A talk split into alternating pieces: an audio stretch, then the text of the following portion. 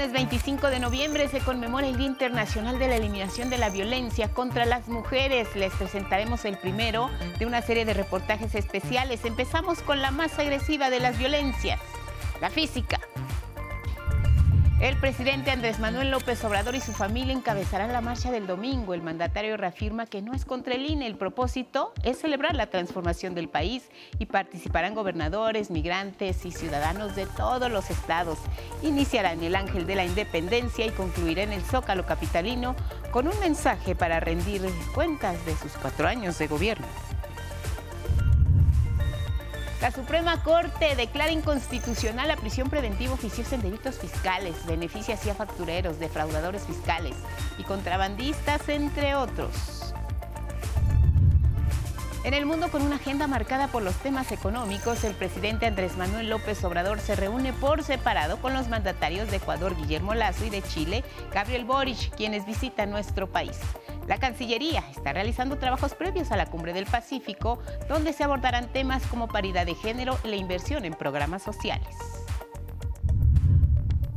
Y en la cultura, las niñas, niños y jóvenes de los llamados semilleros creativos que participan en el espectáculo Tengo un sueño compartieron el escenario del Auditorio Nacional con tres orquestas, una banda y un coro de casi 600 integrantes.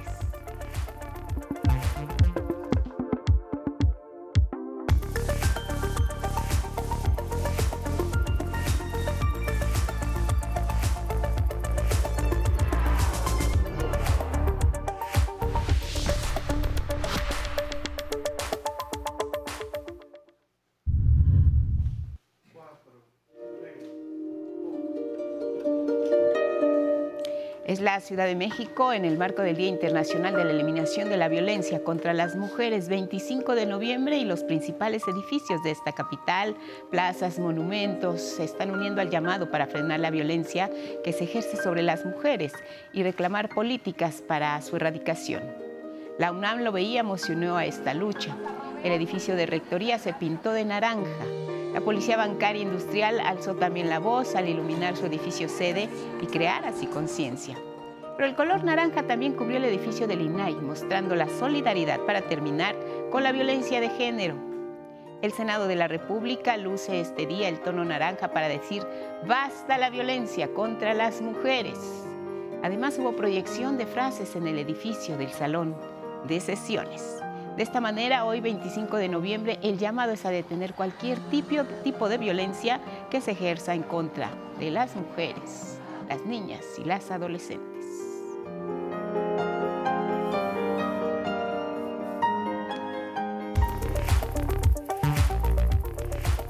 Con estas imágenes que son noticias les damos la bienvenida. Gracias por cerrar con nosotros la semana, como siempre, lo más relevante a través de nuestra pantalla. ¿Cómo estás? Magdalena Alejo junto con Jimena Raya y Lía Vadillo alternan en la interpretación en lengua de señas mexicana y ya lo saben, siempre los acompañamos a donde ustedes vayan en redes sociales, Spotify, Twitter, Instagram y en la página de Once Noticias, punto digital. Feliz viernes, Elvira Angélica Rivera.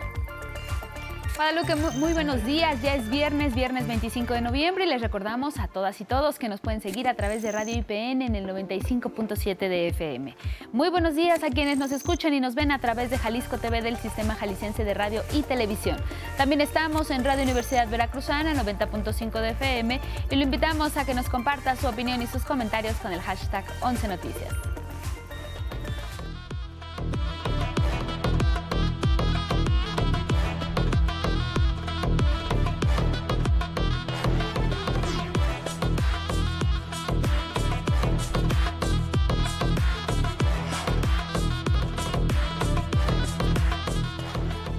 Y así iniciamos la información con la fiesta mundialista. Bienvenido, Gabriel Sainz. Buenos días. Buenos días, Guadalupe. En efecto, vamos con la información sobre la fiesta en Qatar. Crece la fiebre futbolera en el quinto día de actividades en Qatar. En un partido lleno de emociones, el portugués Cristiano Ronaldo se convirtió en el primer jugador de la historia que ha anotado al menos un gol en cinco mundiales distintos. El siete portugués marcó de penal en el debut de su selección frente a Ghana. Los africanos anotaron para el empate, pero minutos después Portugal volvió a la carga y puso el juego 3 a 1. Cerca del final, el conjunto ganés se acercó con un tanto más, pero ya no le alcanzó el tiempo y el marcador final quedó en tres goles a dos. Llegó otro de los momentos más esperados del torneo, el debut de uno de los máximos favoritos para ganar la Copa. Brasil enfrentó a Serbia. La verde amarela dominó el encuentro los 90 minutos y con dos goles de Richard, de Richard Leeson se llevó la victoria 2 por 0, sus primeros tres puntos. Antes Uruguay y Corea del Sur empataron a cero goles, en tanto que Suiza derrotó 1 por 0 a Camerún. En la agenda mundialista para este viernes inicia la segunda ronda de la fase de grupos. El primer juego de la jornada de es Gales contra Irán y el resultado fue de 2 por 0. Y a las 7 de la mañana el anfitrión Qatar se mide a Senegal. A las 10 de la mañana, tiempo del centro de México, Ecuador juega ante Países Bajos. Y en el último partido del día, Estados Unidos se enfrenta a Inglaterra en punto de las 13 horas, en un encuentro que seguramente va a sacar chispas. Y con solo un partido de la segunda jornada este viernes, veamos cómo se encuentran los grupos. El A es encabezado por Países Bajos, seguido de Ecuador con tres unidades cada uno y el fondo sin puntos Senegal y el anfitrión Qatar. En el grupo B, Inglaterra es líder al ser el único en conseguir una victoria. Le siguen Gales con dos puntos y Estados Unidos e Irán con un punto. El grupo C, Arabia Saudita va primero, le siguen con un punto Polonia y México y Argentina es último lugar, sin puntos. Y vámonos ahora al grupo D, los actuales campeones Francia están en la cima con tres puntos, seguido de Túnez y Dinamarca con uno y Australia en cero. En el grupo E, España es líder tras la goliza de 7 a 0 a Costa Rica. Y en segundo lugar, Japón, que derrotó a Alemania, mientras que los teutones y ticos están con las manos vacías. En el grupo F, Bélgica es primero, segundo Croacia, tercero Marruecos y al final Canadá. En el grupo G, los brasileños ya están en la cabeza con tres puntos, igual que Suiza, y hasta el fondo Camerún y Serbia sin puntos. Y el último grupo, el H, es comandado por Portugal y debajo de ellos con un punto van Corea del Sur y Uruguay y sin puntos se encuentra Ghana. Y hasta aquí la información deportiva, Guadalupe.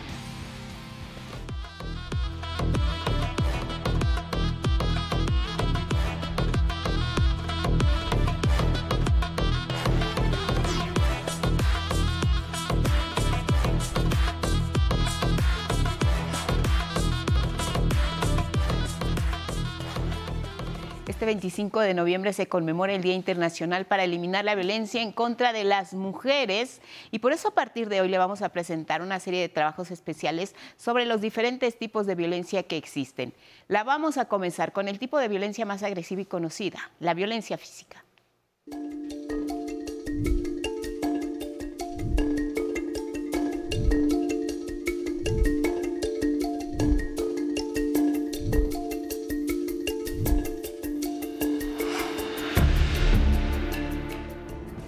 La violencia física es todo daño o intento de daño que se puede manifestar a través de patadas, quemaduras, empujones, bofetadas, jalones de cabello, mordidas o cualquier otro uso de la fuerza. Si eres víctima de ella, recuerda que aunque lo parezca, no estás sola y estar en esa situación no es tu culpa. Aunque hablar es difícil, puedes encontrar una salida llamando desde cualquier parte del país al 911, donde el personal de la Secretaría de Seguridad Local debe atender tu llamada y proporcionarte apoyo, servicio médico y orientación. Llamar puede salvar tu vida. Identifica si te es posible una red de apoyo, la cual puede estar integrada por amigos, familia o bien conocidos ellos podrán ser un sostén moral emocional para que salgas del círculo de violencia en el que te encuentras.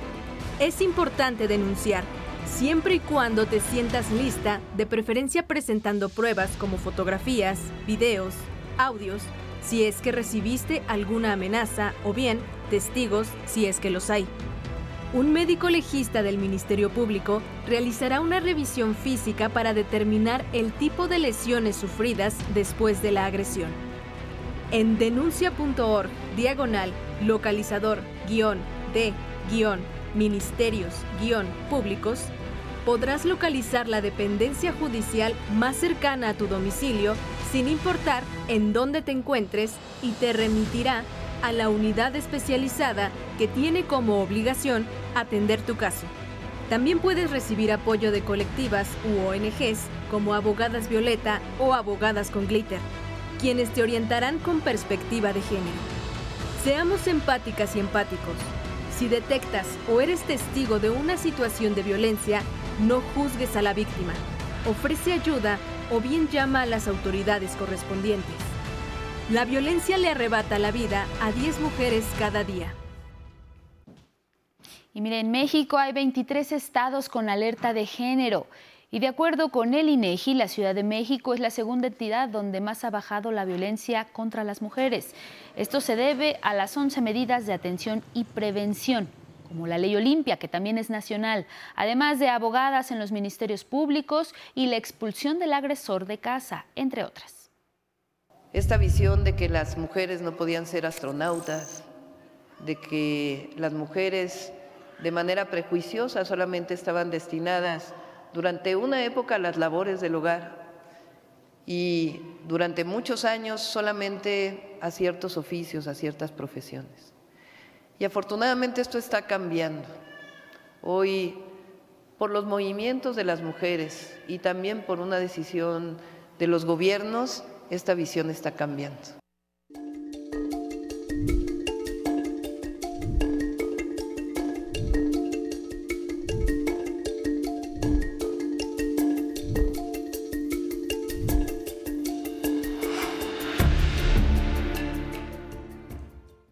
Otros asuntos, el presidente Andrés Manuel López Obrador dará un mensaje a mexicanas y mexicanos sobre el nombre del proyecto político económico de su gobierno en la marcha que encabezará el próximo domingo para celebrar cuatro años del inicio de la transformación del país. Los detalles los tiene mi compañero Armando Gama. La marcha de este domingo para celebrar cuatro años del inicio de la transformación del país no representa solo a un partido, es de todo el país dejó en claro el presidente Andrés Manuel López Obrador y abrió la invitación a las y los ciudadanos para conmemorar, dijo, los logros de todo el pueblo de México. No es la causa de un partido, de un movimiento, es la causa de todo un pueblo. Así es. Mi partido es México. El presidente reveló nuevos detalles él y su familia encabezarán la marcha que iniciará en el Ángel de la Independencia y concluirá en el Zócalo Capitalino. Participarán gobernadores, migrantes y ciudadanos de todos los estados, dijo con gran entusiasmo. Son tantos los acarreados que ya no hay camiones.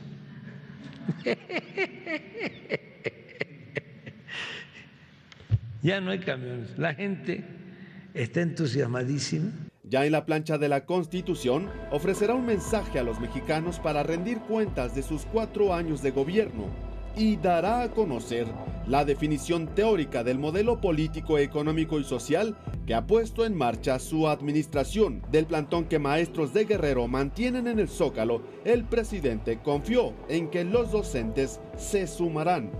La marcha del domingo reiteró no es contra el INE. Tras el rechazo de la oposición a la reforma constitucional en materia político-electoral, afirmó que enviará al Congreso modificaciones a la ley para terminar con los privilegios que hay en el instituto. ¿Qué es lo que no aceptan? El que a los consejeros del INE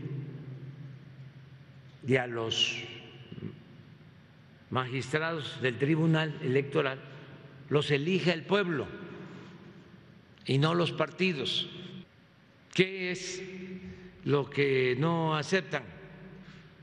De que ya no ganen tanto los funcionarios del INE. 11 Noticias, Armando Gama. Ahora vamos a un tema que sin duda es un agravio para la sociedad, para los mexicanos que reclaman que la justicia se aplique por igual a todos y que no se haga para favorecer únicamente a quienes tienen el dinero para comprarla. Y es que la Suprema Corte de Justicia aprobó que la prisión preventiva oficiosa no se le aplique ni a contrabandistas ni a defraudadores fiscales. La Corte le ha dado a partir de este jueves protección para no pisar la cárcel de manera preventiva a todos aquellos potenciales delincuentes de cuello blanco que amparados con esta decisión podrán seguirle robando al fisco miles de millones de pesos sin tener que enfrentar un proceso penal en prisión. Vamos a ver.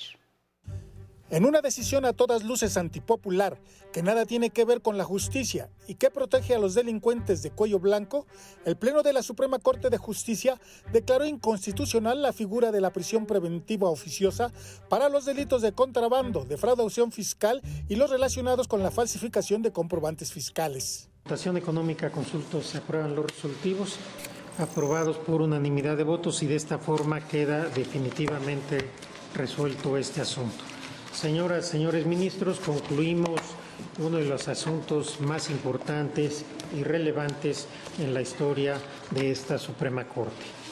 Como lo venimos haciendo, la Corte ha demostrado una vez más que actúa con autonomía y con independencia.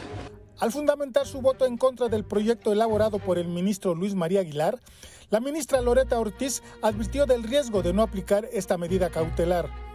No dejo de observar que la labor de revisar la medida cautelar en los términos que propone el proyecto agravaría la falta de eficacia del, a llegar a un punto de colapso del sistema, pues ello, de acuerdo con los datos ofrecidos de la Fiscalía General de la República, se tendrían que revisar al menos 3.500 asuntos de inmediato, lo que representa el 85% del total de las medidas privativas de libertad que se han impuesto. En estos casos podrían encontrarse presuntos responsables como el director de Pemex, Emilio Lozoya, y el llamado abogado de la mafia, Juan Collado, ambos acusados de defraudación fiscal aún sin sentencia. Con este fallo, ahora la FGR tendrá que justificar ante los jueces la necesidad de mantener en prisión a quienes sean acusados por la emisión de comprobantes fiscales por actividades inexistentes, conocidas como factureo, así como por contrabando y fraude fiscal superior a 8.7 millones de pesos. Arturo Saldívar fue tajante en su rechazo a la aplicación actual de la prisión preventiva en los procesos penales. Por esto, a mí me parece que la prisión preventiva oficiosa es claramente inconvencional, pero también es claramente contradictoria con el catálogo, con los principios, con las normas constitucionales que se incorporan en el artículo primero constitucional. Las ministras Loreta Ortiz y Yasmín Esquivel fueron las únicas que mantuvieron su voto en contra frente a los nueve votos a favor de sus pares. Así, el Pleno de la Suprema Corte de Justicia resolvió las acciones de inconstitucionalidad interpuestas contra la aplicación de la prisión preventiva oficiosa por la Comisión Nacional de los Derechos Humanos y legisladores de oposición, por considerarlas contrarias a la presunción de inocencia. El presidente del Senado, Alejandro Armenta, criticó la resolución de la Suprema Corte. Yo estoy en contra de que se flexibilice y que se establezca este tipo de acciones laxas cuando sabemos que los delincuentes de cuello blanco utilizan las relaciones públicas. El propio presidente lo ha dicho, abusan, se enquistan en los poderes públicos, se enquistan en, las administraciones municipales, se enquistan en el poder legislativo, en las cámaras. Y lo primero que hacen es acercarse para usar la política como un bien privado. Con información de Luis A. Méndez y Salvador Martínez, 11 Noticias. Y ahora vamos con el reporte cero impunidad del gobierno federal y es que hubo 7.100 nuevas detenciones en la última semana. Armando Gama nos informa. En este gobierno ya no es como antes, cuando cualquiera cometía un delito y quedaba en la impunidad. Hoy es diferente y se persigue todo acto criminal. No hay ya más impunidad. El presidente Andrés Manuel López Obrador señaló lo anterior al dar a conocer que su gobierno trabaja para bajar la inseguridad en el país. Sin embargo, el primer mandatario dijo que en esta lucha contra la impunidad se topan constantemente con jueces corruptos que dejan en libertad a delincuentes, por lo que urgió al Consejo de la Judicatura a revisar las resoluciones y conductas de los jueces del país. Y precisamente como parte del programa Cero Impunidad, el subsecretario Ricardo Mejía Verdeja informó que más de 7.100 presuntos delincuentes fueron detenidos y encarcelados durante la última semana en todo el país. Se trata de presuntos narcotraficantes, ladrones, homicidas y feminicidas, entre otros. destaca la reaprensión de José Ranulfo N., quien renunció como integrante de la Policía Municipal de Taxco Guerrero para liderar un grupo delincuencial. Es parte de la organización delictiva de la familia michoacana que encabezan los hermanos Johnny N. alias El Pez y José Alfredo N. alias El Fresa, que a su vez son buscados por los hechos de San Miguel Totolapan, donde son presuntos autores del homicidio de 20 personas. En la mañanera, el subsecretario de Seguridad Ricardo Mejía Verdeja resaltó también que hay una nueva vinculación a proceso en contra del exgobernador de Veracruz Javier Duarte, ahora por desaparición forzada de personas. Exhibió a dos jueces, una de Jalisco sin proporcionar nombre y otro de Sonora, Julio César Moreno Fierros, ya que ambos liberaron a Ramón N., conocido como El Moncho, presunto integrante del cártel Jalisco Nueva Generación, acusado de secuestro y delincuencia organizada. Ramón N. ya había ingresado cinco veces a la cárcel y las cinco ocasiones fue absuelto por jueces federales. Anticipó que los juzgadores serán denunciados. Es por estos casos de impunidad y corrupción que el presidente López Obrador cuestionó al Poder Judicial. Se enfrenta, dijo, a un problema estructural y emplazó a impulsar una reforma. Donde sigue eh, habiendo notoriamente más impunidad, protección, es en el caso del Poder Judicial, para liberar a personas que cometen delitos. 11 Noticias, Armando Gama. Pausa, volvemos.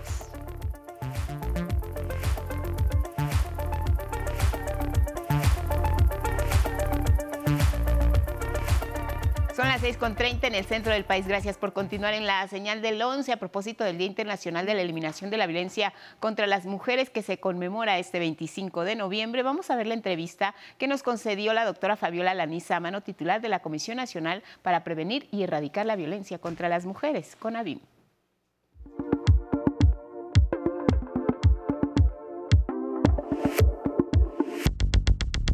Gracias por la comunicación. Buenos días. Buenos días, Lupita. Muchas gracias por la, por la oportunidad de, participar en este, en este importante espacio, eh, en este día tan emblemático para las mujeres en el mundo. Así es, es un día muy importante. ¿Cómo viene ahora la conmemoración y sobre qué en particular es que quieren hacer conciencia o hacer visible el, el tema sobre la violencia contra las mujeres en este 2022, Fabiola? Sí, vienen eh, del 25 al 10 de diciembre, una jornada muy intensa, los 16 días de activismo para la eliminación de la violencia en contra de las mujeres. Esto quiere decir alzar la voz en todos los espacios, en las escuelas, en los hogares, en la comunidad, en el espacio público, en el espacio privado, para decir que la violencia no es normal, la violencia que se ejerce. Ningún tipo de violencia es normal, no podemos permitirla, tenemos que trabajar para erradicarla, pero en particular y de manera muy insistente, eh, trabajar para eliminar la violencia que afecta a las mujeres y las niñas en el mundo y en nuestro país por el hecho de ser mujeres. Particularmente hemos dicho en estos, eh, en estos años y en esta etapa de la transformación de la vida pública nacional que nuestra mayor aspiración es que las mujeres puedan vivir, las mujeres podamos vivir una vida libre de violencias. La clasificación de los delitos que se cometen en contra de las mujeres, eh, al no considerarlos muchas veces con perspectiva de género, sigue siendo un punto en el que hay que trabajar a nivel nacional, Fabiola? Sí, sí, ese, este fenómeno lo tenemos que trabajar desde diferentes pistas. Eh, eh, lo que tiene que ver con la responsabilidad de los gobiernos de los estados, de los gobiernos municipales, del gobierno federal, pero también del Poder Judicial, también de las fiscalías en las entidades federativas, que tienen mucho que hacer para pues garantizar que, que haya justicia para las mujeres. Y entonces eh, nosotros desde el gobierno federal la indicación eh, que nos ha dado el presidente de la República, el licenciado Andrés Manuel López Obrador, es concentrarnos en 12 temas centrales. Uno, garantizar eh, sin escatimar los recursos eh, necesarios para brindar los servicios de atención, prevención a las violencias. Y por el otro, eh, también trabajar muy de la mano, cerrando filas, coordinándonos, eh, trabajando como un mismo equipo con los gobiernos de los estados. Y por eso la Comisión Nacional para Prevenir y Erradicar la Violencia contra las Mujeres está en todo el país. Todos los días dialogando con las y los gobernadores, todos los días dialogando con las y los fiscales, todos los días con las áreas de seguridad pública, del sector salud, con las mujeres organizadas, con las eh, víctimas indirectas, etcétera. Este es un trabajo eh, y una misión y una causa que no tiene tregua. Eh, la campaña que está ahora manejando InMujeres para dejar atrás el machismo y convertirse en nombres distintos, en que las masculinidades sean diferentes ahora en el trato que se da hacia las mujeres, ¿cómo puede contribuir para erradicar la violencia precisamente contra niñas, adolescentes y las mujeres en general? Sí, el trabajo y todas las estrategias que podamos hacer y las acciones para sensibilizar a los hombres sobre la necesidad de que se den cuenta que eh, violentando a una mujer también están violentando a la, sociedad y ellos también están de alguna manera, eh, digamos, eh, viviendo de manera negativa las relaciones de pareja. Entonces, todo abona, eh, todo suma, todo abona, y esta campaña eh, seguramente tendrá un impacto positivo. Lo nuestro del día a día es la prevención y es la atención y hacer que sucedan cosas. Y en este hacer que sucedan cosas, pues que no queden en la impunidad los delitos, eh, dialogar mucho con las fiscalías para que no revictimicen a las mujeres, para que no cuestionen a las mujeres, para que no duden de la palabra de las mujeres. Entonces, bueno, es, es un trabajo intenso, pero eh, lo hacemos con mucho entusiasmo y con la convicción de que es posible eliminar las violencias que afectan a las mujeres por el hecho de serlo. La violencia sexual, la violencia psicológica, la violencia patrimonial, la violencia económica, la violencia comunitaria, la violencia en el ámbito escolar, la violencia en el ámbito comunitario, la violencia que afecta a las mujeres indígenas, a las mujeres afromexicanas, a las mujeres de las colonias urbanas populares, a las profesionistas, a las del sector público. ¿Es posible eliminarlas? Sí, si todas y todos hacemos lo que nos toca. Estamos en alerta por la presencia de feminicidios en el país, Fabiola. Hay un mecanismo que se llama así, alerta de violencia de género, y que se establece para eh, las entidades y los territorios en donde se presenta en mayor eh, medida este doloroso eh, fenómeno. Decir que de acuerdo a los últimos registros, al mes de octubre, hay una disminución en el país de muertes violentas de mujeres en 16.7%, es decir, de eh, enero a octubre del 2021 ocurrieron en el país 383 eh, feminicidios y de enero a octubre del 2022 327. Hay una disminución real del 16%. Sin embargo, eso, eso muestra que estamos avanzando en eh, en, corregir y atender las causas de la violencia, eh, también eh, nos emplaza, porque así sea un solo caso, eso ya es muy doloroso, porque ya tiene que ver con historias de vida, con víctimas indirectas, con eh, niñas, niños en orfandad por feminicidio. Entonces, tenemos que erradicar los feminicidios sí o sí. Muy bien, pues te queremos agradecer, Fabiola Lanizámano titular de Conavim, por esta conversación para 11 Noticias y estaremos muy atentas a la campaña que inicia este viernes 25 en torno a la erradicación de la violencia en contra de las mujeres. Gracias, Fabiola. Un abrazo. Gracias, un abrazo y saludos a todo tu auditorio. Gracias, hasta pronto.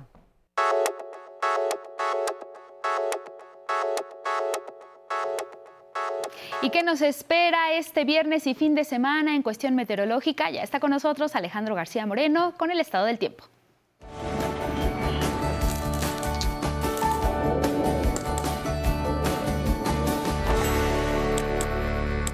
Gracias, Angélica. Muy buenos días. Los saludo con gusto y les presento la información más relevante del estado del tiempo para este viernes y para este fin de semana.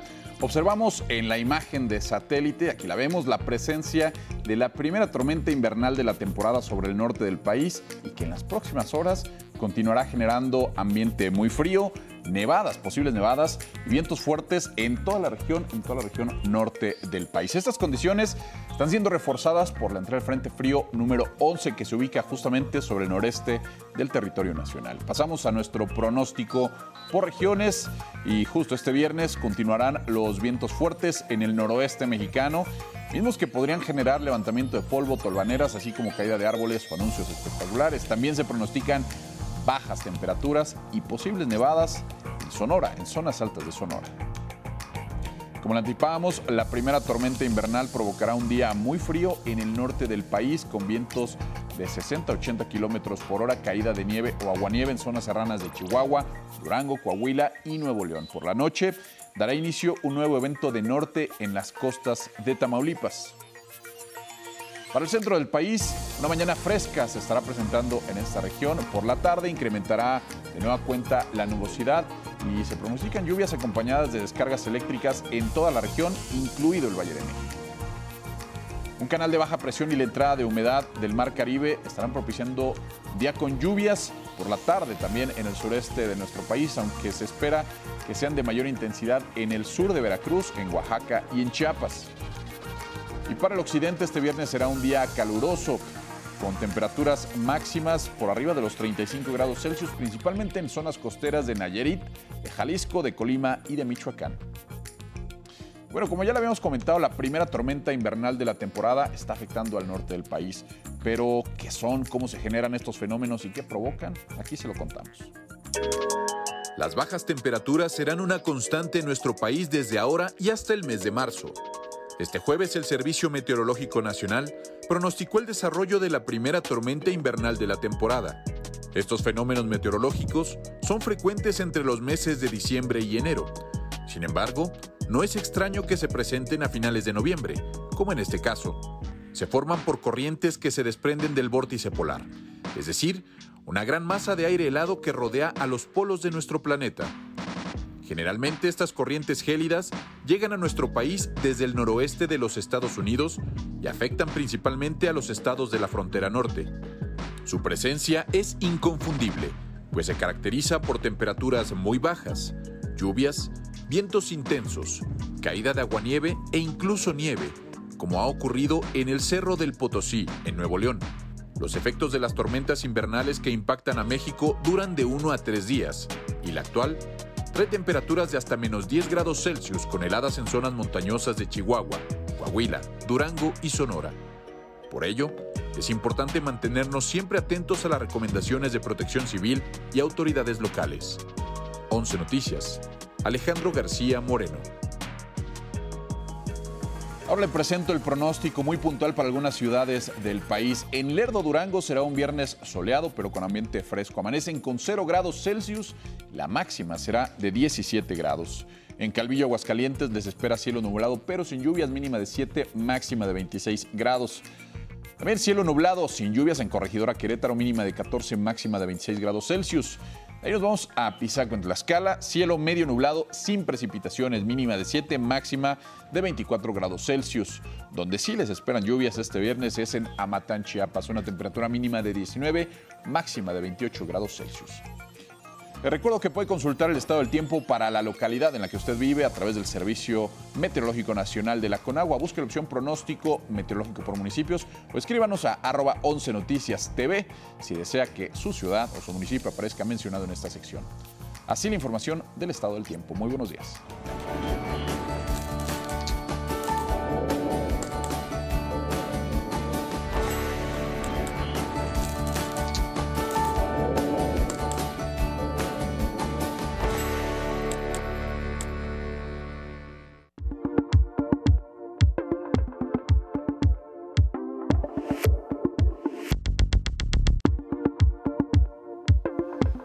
Muy buenos días, vamos a la información cultural.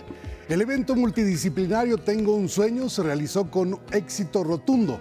El Auditorio Nacional fue testigo de los semilleros creativos conformados con grandes talentos de niñas, niños y jóvenes que han demostrado capacidad artística, musical y escénica. Aquí los detalles. El magno escenario parece pequeño ante la copiosa presencia de niñas, niños y jóvenes de semilleros creativos que participan en el espectáculo Tengo un sueño.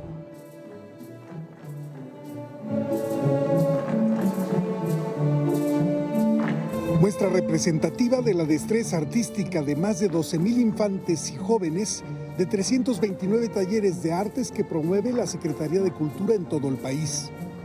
Este año el tema es la diversidad cultural, exponiendo una crítica al clasismo y al racismo y pues es un programa que sí cuestiona, pero desde la riqueza de los colores de piel, de las distintas lenguas que se hablan en el país y de las distintas culturas.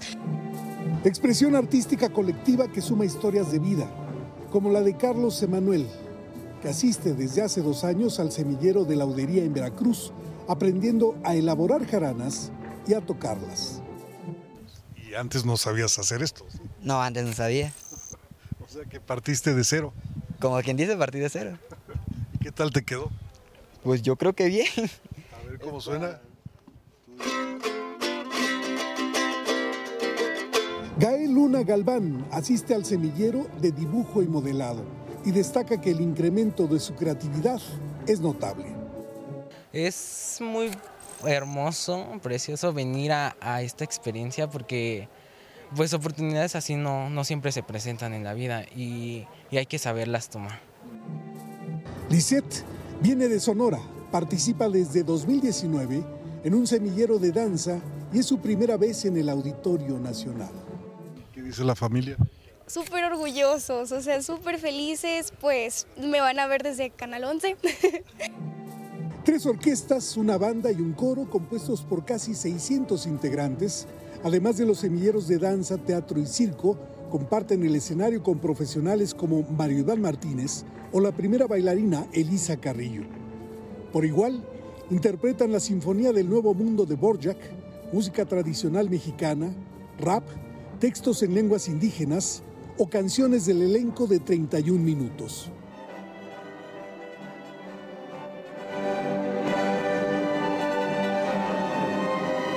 Los preparativos implicaron ocho horas diarias durante seis meses, sumando la labor de más de 2.000 niñas, niños y jóvenes. Bueno, con la obra Raro del colectivo Pies Hinchados, una propuesta multidisciplinaria disciplinaria que plantea los retos, anhelos y sueños truncos de las personas con discapacidad, comenzó el encuentro Otros Territorios Artes Escénicas Inclusivas, que cumple 10 años de actividades y aún en temas de infraestructura hay mucho por hacer, pero al menos se ha logrado visibilizar. Lo que hacemos al menos es romper la barrera actitudinal de decir no se puede o aquí no es accesible, sino más bien este encuentro lo que fomenta es de no tenemos rampas, pero te podemos ayudar de esta manera. Avisar que no es accesible también es no invisibilizar a la persona ni hacer que no existe. Con actividades eh, por los próximos 11 días, otros territorios tendrá distintas sedes y compañías de México y otras partes del mundo. Todos los detalles en otrosterritorios.com. Vámonos al libro del día, es Yoga para mi bienestar de Xuan Lan, editado por Penguin Random House. Este libro en voz de su autora.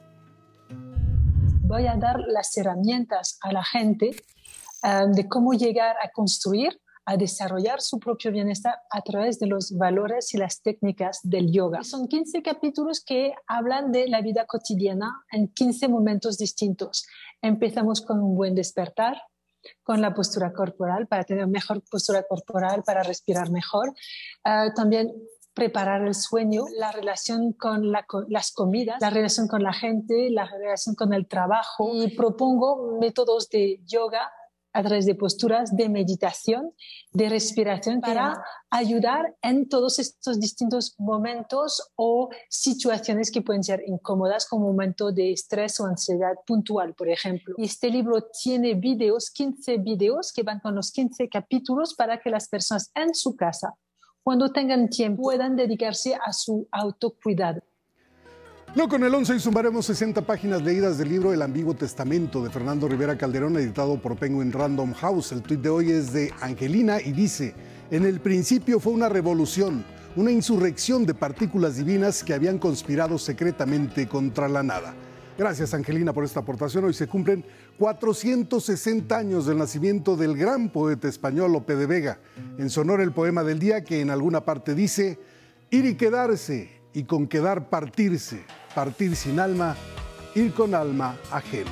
Quien lo solicite lo comparto completo por Twitter, arroba Miguel D, solo la D, L.A. Cruz. Hasta aquí, Cultura. Buenos días.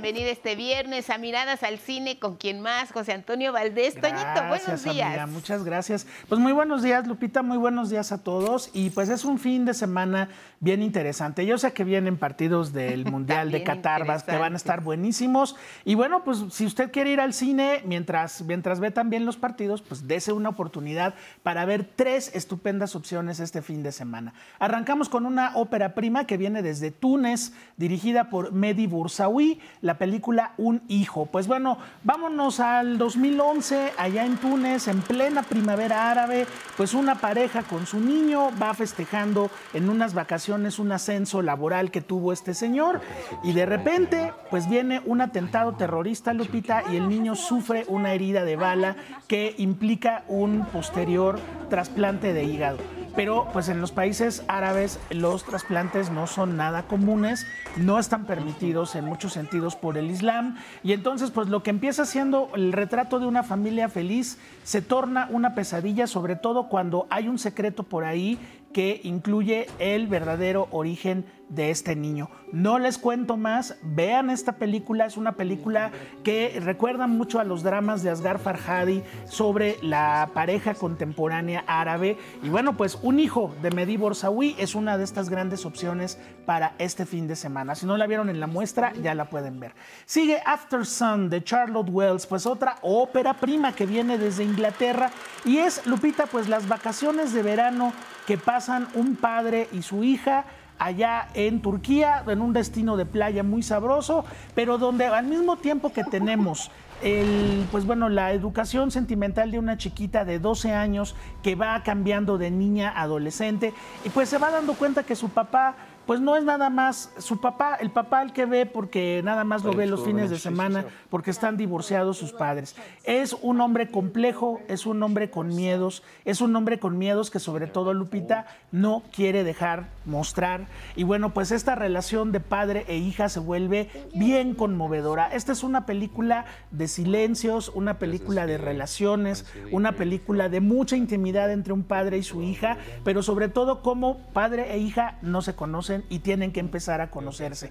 After Sun de Charlotte Wells, pues otra película muy interesante y muy emotiva también para este fin de semana. Y bueno, se nos llena el rostro de alegría, de hablar, del el gran estreno de fin de semana. Solamente va a estar dos semanas en cartelera, se lo avisamos, señor, señora. Pinocho, de nuestro querido Guillermo del Toro, se está exhibiendo en la Cineteca Nacional, en el Cine Tonalá y en algunas otras salas selectas. No va a estar en salas comerciales.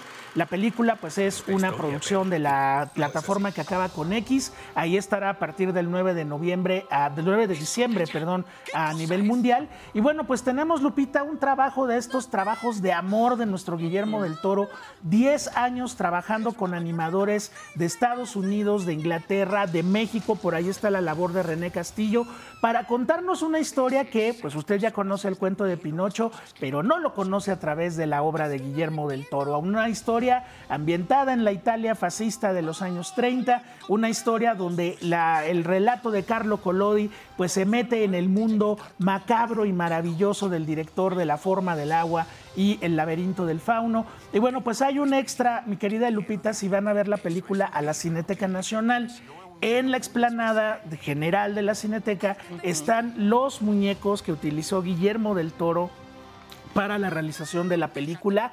Los muñecos originales, ahí van a poder ver pues cómo se hace y de dónde salió la magia del stop motion que le da vida a esta versión de Pinocho, muy diferente, oscura, una película sobre el duelo, sobre la vida, sobre la muerte, sobre lo que significa ser un ser humano. Así que pues no se la pierdan, el gran estreno del fin de semana, pues limitado a algunas salas porque pues ya sabemos que de repente las compañías no se ponen de acuerdo, pero bueno, Guillermo del Toro presente este fin de semana con esta maravilla que se llama Pinocho. No se la vayan a perder. Y en la Cineteca Nacional, pues esta gran exposición que Guillermo del Toro mandó con mucho cariño para los amigos que visiten la Cineteca, donde van a poder ver los modelos originales que aparecen en la película. Pues ahí está, mi querida Lupita tres opciones para este fin de semana, muy futbolero, muy de mundial, pero también muy de cine. Y bueno, pues si está Guillermo del Toro en pantalla grande, hay que correr a verlo. Tú lo acabas de decir, pantalla grande, es una gran oportunidad. Sabemos que va a estar en la plataforma. Sí, pero bueno, pues démonos el gusto de ir al cine, de disfrutar de la creatividad, del genio cinematográfico de Guillermo del Toro, que creo que siempre tiene una entraña muy especial con sus películas y que le gusta mucho el compartir con el público mexicano. Con el público mexicano y sobre todo, pues es un hombre que inspira, es un hombre que lucha mucho por sus proyectos, que no pierde este sello personal y que ha tenido un año increíble desde el estreno del Callejón de las Almas Perdidas, su gabinete de curiosidades, que también no se lo pierdan en la misma plataforma, y bueno, pues ahora Pinocho para todos nosotros. Pues ahí estaremos. Gracias, Toñito. abrazo, abrazo en casa también. Muchas y los invitamos, te invito, Toñito, que Ah, este claro. viernes no se pierdan en persona Mauricio Sula- Sulaimán a las 6 de la tarde. Vamos a conocer quién es este hombre que ha ayudado a muchos boxeadores, que ha estado de cerca precisamente de sus triunfos, de sus fracasos, de sus derrotas, de sus desánimos, que desde muy pequeño convivió con los grandes boxeadores. Un fragmento de esta conversación.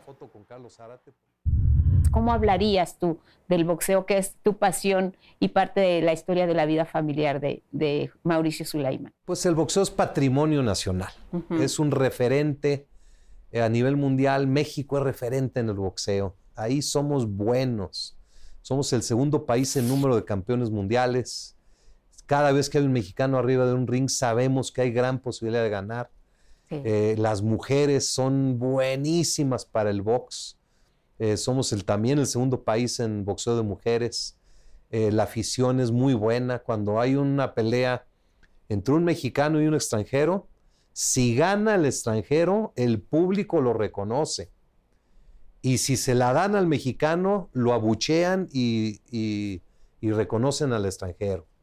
Entonces, y si gana el mexicano, también se le entrega, es, un deporte de mucha pasión. ¿Cómo es una reunión del Consejo Mundial de Boxeo donde se encuentran las grandes figuras, Mauricio? Es maravilloso, es íntimo.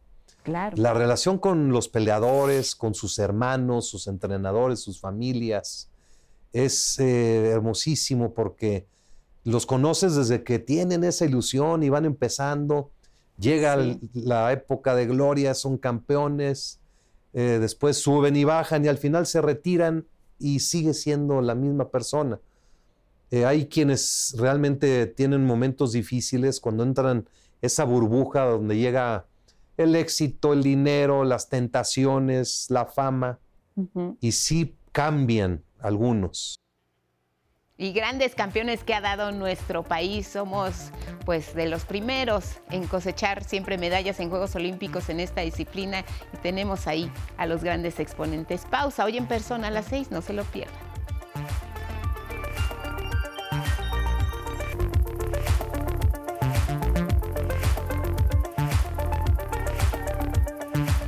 Las 7 de la mañana. Gracias por seguir con nosotros aquí en 11 Noticias. Y mire, hay avances en el Senado respecto al tema de la iniciativa para sustituir el uso de herbicidas dañinos como el glifosato. Los legisladores de Morena llegaron a acuerdos para lograr un consenso. Mi compañero Luis Méndez nos cuenta. Ante la división de opiniones y posiciones internas para legislar sobre el glifosato, usado como plaguicida en la producción de alimentos agrícolas, senadores y senadoras de Morena acordaron cuatro puntos que permitan avanzar hacia un consenso en torno al decreto que recibieron del presidente de la República. Prohibir el uso de este químico ha sido un tema de fuerte debate al interior de la fracción de Morena y este jueves tuvieron una reunión más al término de la cual el senador César Cravioto dio a conocer los cuatro acuerdos. Llegamos a los siguientes acuerdos. Primero, que no nos desviáramos de lo fundamental de la iniciativa, que se respalde el documento, el decreto que, firmó el presidente de la República, literalmente dijimos, no se vayan un milímetro más de lo que planteó el presidente en el decreto, ni se queden cortos un milímetro del propio decreto. El segundo acuerdo es que se realizarán consultas a diferentes secretarías de Estado para recabar opiniones que fortalezcan la propuesta del Ejecutivo Federal. Vamos a consultar con la Consejería Jurídica de la Presidencia de la República, con la Secretaría de Gobernación, con la Secretaría de Economía, para que justamente las reformas a las que lleguemos sean en el marco de fortalecer este, eh, este decreto. El tercer acuerdo que los y las senadoras morenistas adoptaron fue que no habrá declaraciones públicas hasta que haya un dictamen. Y su cuarto acuerdo fue... Una vez que tengamos estas consultas y el documento que nos deje satisfechos a todos, sobre todo a los eh, cinco senadores, sobre todo los cinco senadores aquí presentes, todo el grupo parlamentario de Morena apoyará este dictamen. El decreto del presidente plantea retirar el uso de químicos como el glifosato en la producción de alimentos agropecuarios por ser altamente perjudiciales para la población. Sobre este decreto, una parte de senadores de Morena se ha opuesto a dicha prohibición, en tanto que otros comparten la iniciativa presidencial para retirarlo del mercado, al tiempo en que algunos otros consideran que la prohibición debe ser gradual ante la ausencia de otros químicos que no sean dañinos para la salud.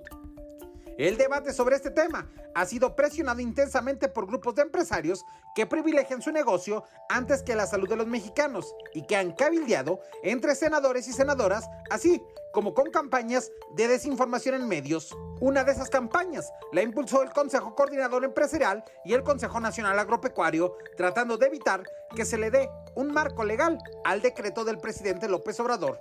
11 Noticias, Luis A. Méndez.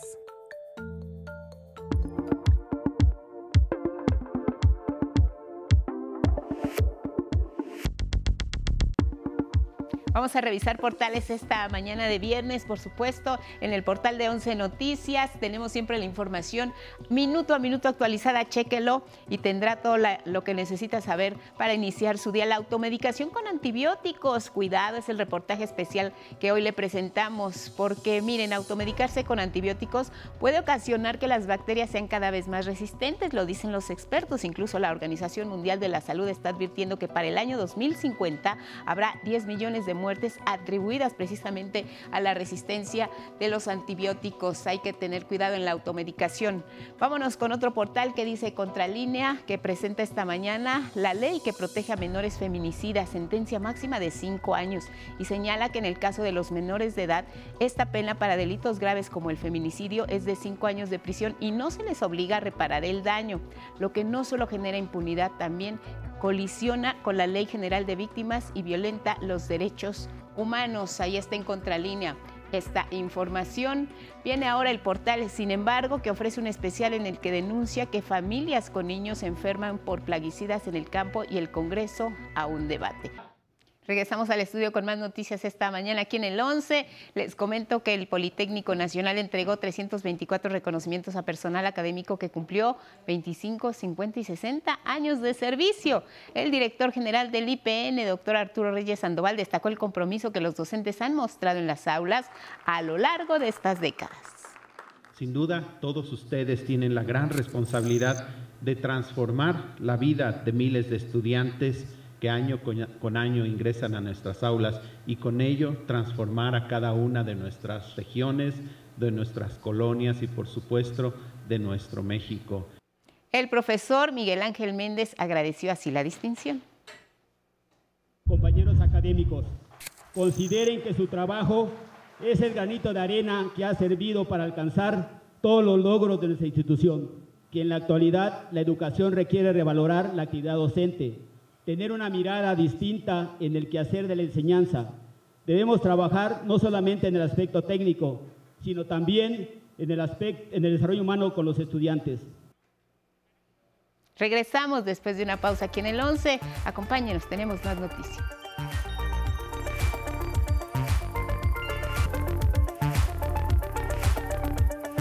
Ya son las 9 de la mañana, seguimos aquí en 11 Noticias y mire, la pensión de adultos mayores aumentará cerca de mil pesos el próximo año, uno de los incrementos más altos registrados por el programa en lo que va de esta administración. Así lo anunció la secretaria de Bienestar, Ariadna Montiel. Esto fue durante su comparecencia ante el Pleno de la Cámara de Diputados con motivo del cuarto informe de gobierno. Indicó que actualmente los beneficiarios de esta estrategia prioritaria del gobierno federal reciben un apoyo bimestral de 3.850 pesos y se anticipa que para 2023 el monto se incremente a 4.800 pesos. El compromiso del presidente fue llevar las pensiones al doble de lo que recibían en el sexenio anterior y hemos cumplido, pero hemos ido más allá, porque el monto individual, como lo hemos dicho, ha aumentado tres veces para este año y será cuatro veces más para 2024. Ariadna Montiel dijo que en lo que va de esta administración, el presupuesto del programa se ha multiplicado siete veces en comparación con el régimen anterior. Y esto se ha logrado, dijo, gracias a los ahorros derivados de la política de austeridad del actual gobierno. Y ahora nos vamos a enlazar hasta Berlín, Alemania, con Juliana González, periodista de la Deutsche Welle. Vamos a conversar con ella de cuáles son las implicaciones de que la Eurocámara podría declarar a Rusia como Estado promotor de terrorismo. ¿En qué contexto, Juliana? Buenas tardes para ti. Muy buenos días, Guadalupe y amigos del 11. La invasión rusa a Ucrania completa nueve meses y las perspectivas de un cese de hostilidades no se vislumbran en el corto plazo, pese incluso a la recuperación de la estratégica ciudad ucraniana de Gerson, que de acuerdo con el referendo ilegal celebrado en septiembre se había convertido en territorio ruso. En este conflicto, la Unión Europea ha intentado no convertirse en un actor directo, pese a su solidaridad con Ucrania, que incluye ayuda financiera y militar y un fuerte cuestionamiento contra el Kremlin, que se manifiesta en ocho paquetes de sanciones económicas, entre ellas un embargo al crudo ruso que entra en vigor en dos semanas.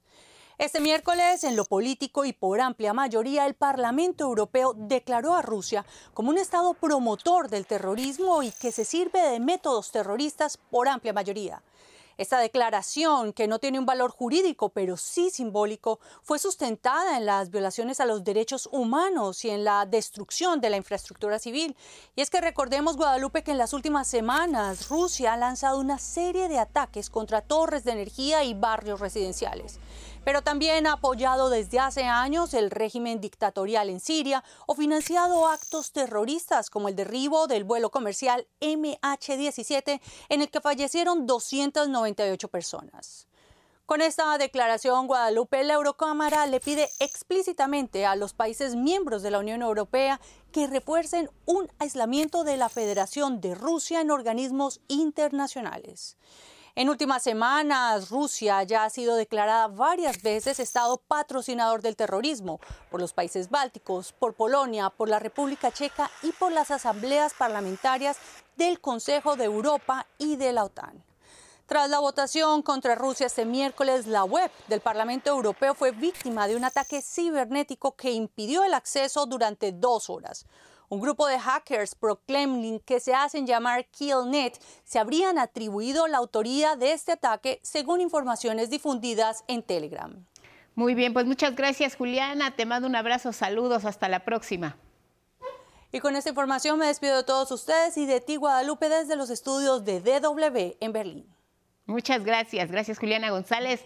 Información de ciencia, Alex García.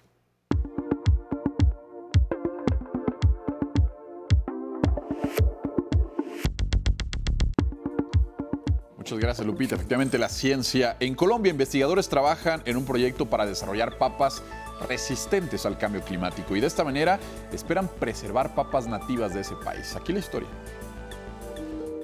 En la región montañosa de Carmen de Carupa, al norte de Bogotá, en Colombia, los cambios extremos de temperatura y las intensas lluvias que desde hace años se presentan como consecuencia del cambio climático han provocado la lenta desaparición del tradicional cultivo de papas nativas. Para rescatar la riqueza biológica que desde hace más de 8.000 años se ha desarrollado ahí, científicos de la Universidad Javeriana trabajan con agricultores locales para seleccionar papas resistentes a los nuevos retos ambientales. En el, en el marco del cambio climático, eh, estas papas pueden ser el acervo genético de eh, genes, valga la redundancia, que eh, no están en esas papas comerciales ¿sí? y que pueden tener los genes que resistan, por ejemplo, a, todas las, a todo el cambio climático, a factores bióticos y abióticos. Aseguran que su trabajo no consiste en la manipulación genética para aumentar el rendimiento de los cultivos. Lo que hacen es seleccionar y cultivar solo aquellas papas que de manera natural han logrado adaptarse a las condiciones climáticas actuales. Eh, son papas de, que trabajaban o cultivaban nuestros abuelos. Entonces es, es, como bueno rescatarlas porque ya se habían perdido. Entonces el interés de nosotros, pero rescatarlas ya como limpias de, de enfermedades y limpias de cualquier eh, patógeno, entonces ese es nuestro interés de rescatar las papas nativas. Este proyecto trabaja con 38 variedades de papas ancestrales y además de generar un acervo genético de estos tubérculos, también busca promover un interés comercial en los habitantes de Colombia. 11 Noticias, Alejandro García Moreno. Así la información de ciencia.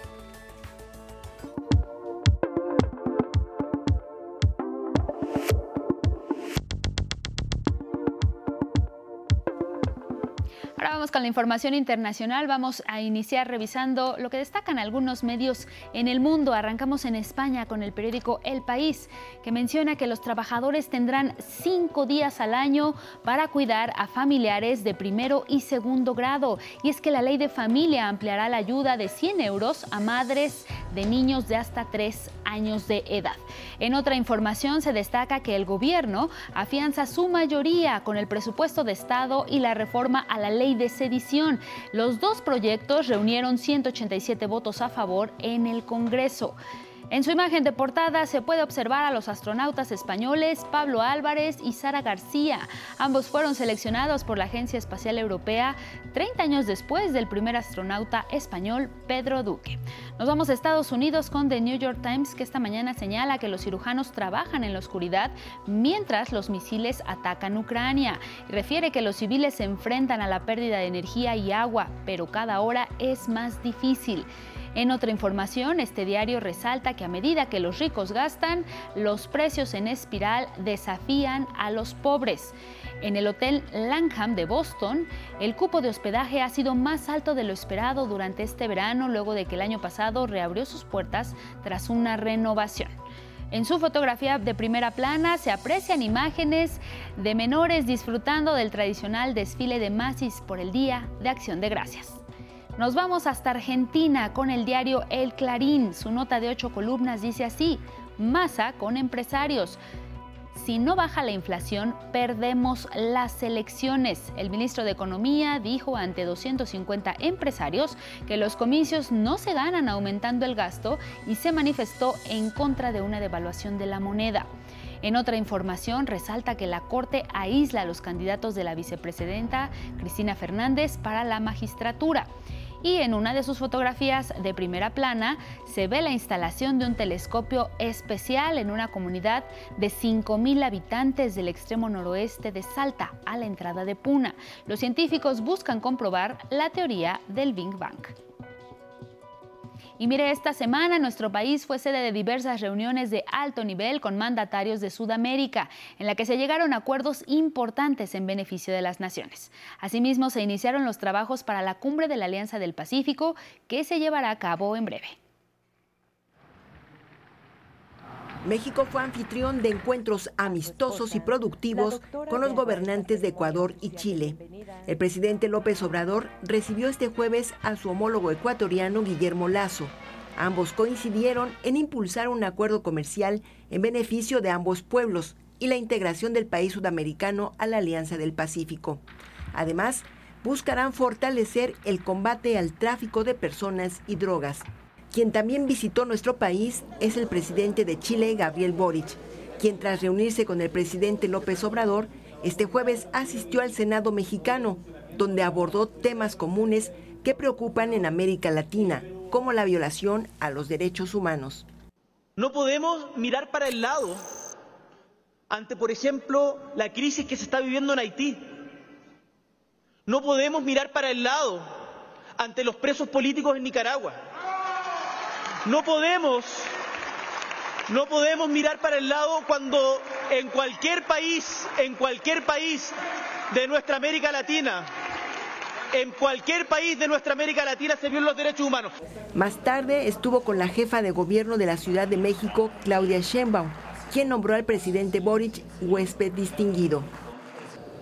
Rescatamos la palabra hermandad para aplicarla con ternura a la relación que nos une con la República de Chile pueblos hermanos que aprenden juntos. En tanto, en la Cancillería se realizaron los trabajos previos a la cumbre de la Alianza del Pacífico que se realizará en Perú en fecha próxima. Representantes de los países miembros aprobaron declaraciones fundamentales, entre ellas la paridad de género, reducir la desigualdad social, garantizar la inclusión, atención a los jóvenes e inversión en programas sociales, protección de selvas y bosques y recuperación de plásticos en el mar. En una época que se distingue por el conflicto, los bloques, las exclusiones en, el ámbito internacional. 11 Noticias. En Venezuela, con el apoyo internacional, el gobierno y la oposición de ese país confirmaron que retomarán las negociaciones suspendidas desde 2021. Lo harán a partir de este 26 de noviembre en la Ciudad de México. Noruega, gobierno facilitador del diálogo, y México, país anfitrión del mismo, informaron por separado que las partes firmarán un acuerdo parcial en materia social. Temas de la agenda nacional, el presidente Andrés Manuel López Obrador firmó un decreto para limitar la importación de glifosato herbicida usado en la agricultura de nuestro país, pero que es dañino para la salud de las personas. Detalló que pese a las presiones de compañías extranjeras, CONACYT ya busca productos alternativos. Detrás del glifosato están las empresas transnacionales que a ellos no les importa la salud del pueblo. El titular del Ejecutivo anunció que en diciembre comenzará la entrega de fertilizantes gratuitos a dos millones de pequeños productores agrícolas. Y en el marco del Día Internacional de la Eliminación de la Violencia contra las Mujeres, ahora le vamos a presentar un trabajo especial de mi compañera Elizabeth Díaz sobre la violencia económica que algunas veces sufren las mujeres por parte de su pareja. Los detalles. Mi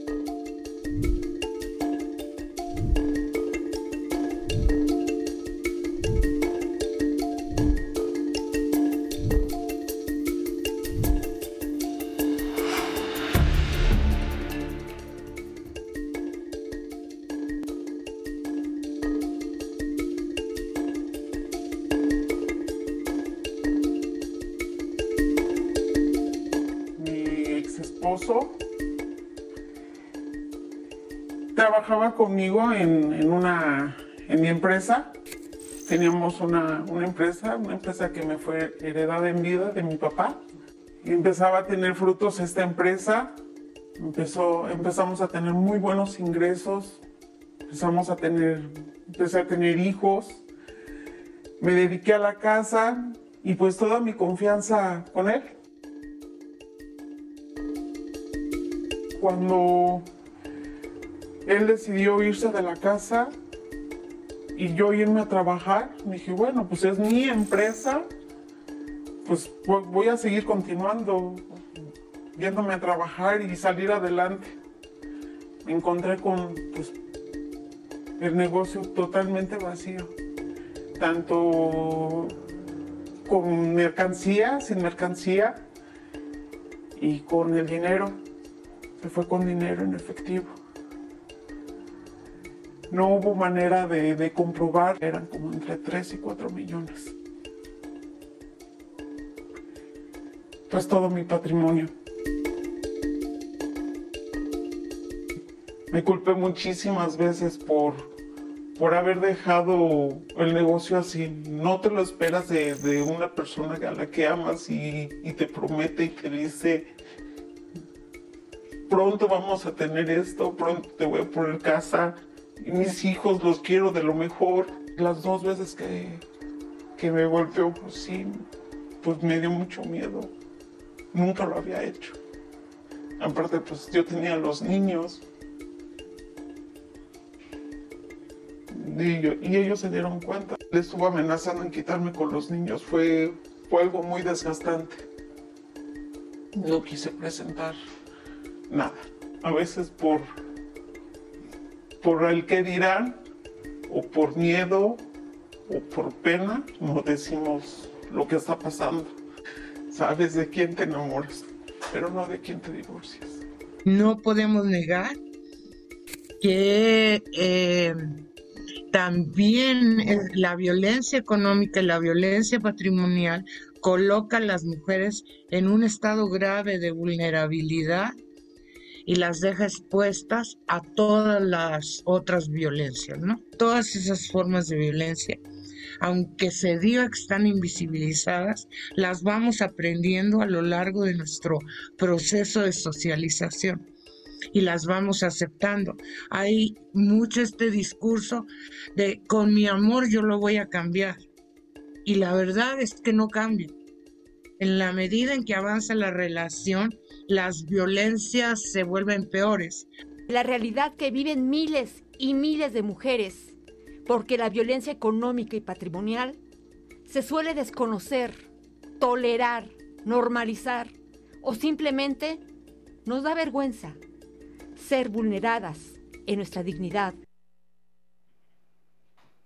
Y aquí en la Ciudad de México hay un lugar donde pueden acudir mujeres que han sido víctimas de violencia de género para denunciar. Nos referimos a los centros denominados Lunas. Mi compañera Araceli Aronday nos explica de qué se trata.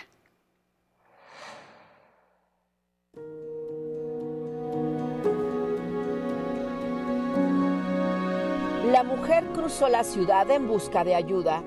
No sin temor acudió a una de las 27 lunas unidades territoriales de atención y prevención de la violencia de género de la Secretaría de las Mujeres. Temo por mi vida, por la de mis hijos. Yo ya no, no sé, ya no encuentro paz. Y la verdad, ya estoy este, desesperada. No sé dónde acudir. Acudí aquí. A nivel nacional, 7 de cada 10 mujeres mayores de 15 años han experimentado al menos un incidente de violencia que puede ser psicológica, económica, patrimonial, física, sexual o discriminación en al menos un ámbito y ejercida por cualquier persona agresora a lo largo de su vida. A las lunas, espacios físicos con representación en las 16 alcaldías de la Ciudad de México, acuden las mujeres violentadas las mujeres que llegan a nuestros centros, que llegan a estas unidades, pues son mujeres que viven en su mayoría violencia en el ámbito familiar. Y sus agresores pues normalmente son parejas, exparejas, y eso tampoco es tan sencillo de que eh, pues se asuma inmediatamente, requieren de algún proceso de acompañamiento. Cuando la usuaria llega por primera vez a la unidad, se le escucha. Los profesionales determinan el grado de alertamiento y diseñan un plan de seguridad personal si es que lo requiere. Nosotras tenemos mujeres muy jóvenes, entre los 20 y los 45 años, eh, que se acercan a las, a las lunas. Y en el programa donde tenemos mujeres en alto riesgo, o sea, este programa de riesgo crítico y riesgo de violencia feminicida, tenemos mujeres entre los 20 y los 35. Estamos hablando de mujeres jóvenes.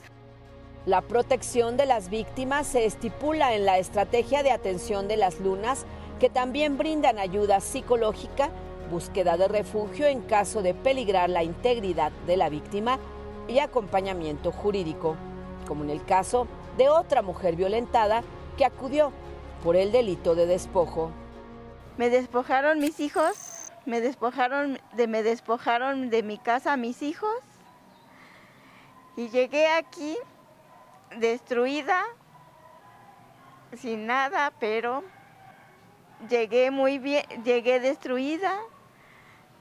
Pero aquí en la Secretaría de Luna, de la Secretaría de las Mujeres de Luna, me encontré con el licenciado Enrique Quique, que me ha levantado, me ha ayudado psicológicamente, me he levantado, me he fortalecido, me están ayudando judicialmente.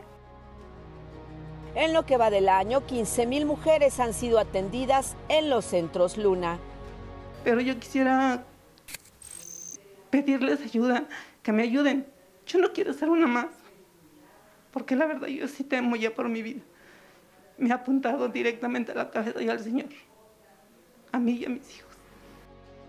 Desde 2020 a la fecha, se han detectado 3.000 casos de riesgo de feminicidio en estas unidades. En el 48% de estos casos eh, vemos una reducción eh, del riesgo. Claro, eso no es inmediato. O sea, nosotras calculamos que seis meses tienen que pasar por diferentes procesos, por los procesos jurídicos, por los procesos psicoemocionales que son fundamentales y también por algunos de los procesos sociales. Las Lunas realiza una intervención integral con las usuarias dando seguimiento a cada una sobre todo a las mujeres de alto eh, riesgo y riesgo crítico, les damos un apoyo mensual, que es el programa de bienestar para las mujeres en situación de violencia, que se da a partir de eh, las lunas. ¿De cuánto es el monto? Un salario mínimo mensual hasta por seis meses. Si usted necesita ayuda, la Secretaría de las Mujeres pone a disposición la línea de auxilio asterisco 765. Y recuerde todos los servicios que otorga Luna son confidenciales y gratuitos. 11 Noticias. Araceli Aranday.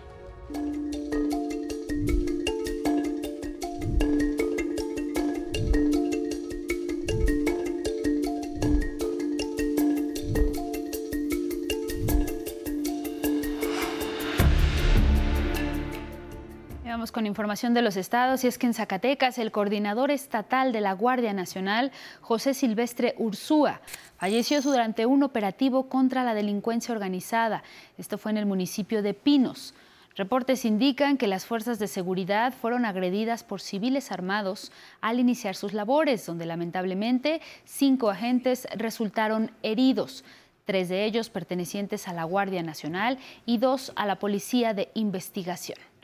Al respecto, el gobernador de la entidad, David Monreal, lamentó la muerte del general y aseguró que seguirá el combate a la delincuencia. Esta mañana, en su conferencia matutina, el presidente Andrés Manuel López Obrador también lamentó los hechos, dio el pésame a los familiares del coordinador y también informó que ya se tienen identificados a los responsables. En Chihuahua, una jueza dictó prisión preventiva a Francisco G., que fue fiscal especial sobre los derechos humanos y desaparición forzada en el gobierno de Javier Corral. Francisco G. está acusado de torturar a exfuncionarios de la administración de César Duarte. Es además quien tenía a su cargo el llamado Operativo Justicia para Chihuahua, con el que giró más de 50 órdenes de aprehensión contra ex colaboradores de Duarte. Y mire, en Michoacán una mujer clamó justicia por la muerte de su esposo Antonio, de 31 años de edad, al que presuntamente acribillaron por la espalda integrantes de la Policía Comunal Indígena de Pomocuarán, municipio de Paracho. A través de las redes sociales, la mujer compartió un video en el que aparece al lado del cuerpo de su esposo y trata de mostrar las lesiones que dejaron los disparos. Nos vamos a Puebla, al menos 300 habitantes de Nicolás Bravo realizaron bloqueos y quemas sobre la carretera Tehuacán-Orizaba. Acusan al alcalde Mario Gines de abuso de autoridad, inseguridad y falta de obras públicas.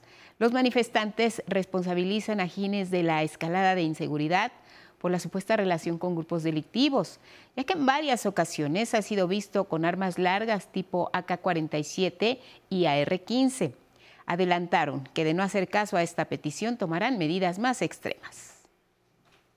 Aquí en la Ciudad de México, familiares y amigos de Esmeralda y Sofía, las hermanas que murieron al caer a una coladera sin tapa en Iztacalco, realizaron una marcha hacia el lugar en el que las jóvenes perdieron la vida.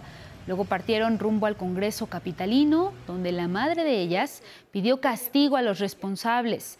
Hay que recordar que estos lamentables hechos ocurrieron el pasado 10 de noviembre, cuando las jóvenes de 16 y 23 años se dirigían a un concierto. Ahora vamos a ver los temas más importantes de la conferencia matutina. El presidente López Obrador refirió esta mañana en la conferencia matutina la importancia de la megamarcha de este domingo a propósito de los cuatro años del inicio de la cuarta transformación del país. Señaló de manera irónica que los acarreados van a venir a la marcha del Ángel de la Independencia al Zócalo porque reciben apoyos sociales y en serio, porque en México ya existe una auténtica democracia. Van a venir acarreados porque vienen a celebrar de que ya no domina la oligarquía en México. Vienen muchísimos acarreados que están contentos de que haya una auténtica democracia en nuestro país. El mandatario bromeó con el tema de los acarreados y aseguró que la marcha del domingo será encabezada por él y por los fundadores de este cambio, plenamente organizados porque es una fiesta nacional esta movilización. Yo voy a encabezar la primera fila, tres ciudadanos de los que han estado con nosotros de tiempo atrás, de los que iniciaron este movimiento, que siempre digo no es de un solo hombre o de un grupo, sino es de millones de personas. El presidente recordó diversas marchas que ha realizado a lo largo de su proyecto de transformación para crear un país libre y soberano. 11 Noticias, Esther Rosales. Muchas gracias a quienes nos siguieron a través de Radio Instituto Politécnico Nacional y a través de las redes sociales. Que tenga un excelente fin de semana y no se olvide de recordar que este día es muy importante para eliminar la violencia contra las mujeres. Guadalupe, muy buen día. Así es, Elvira Angélica Rivera. Gracias. Permanezcan en el 11. Buenos días.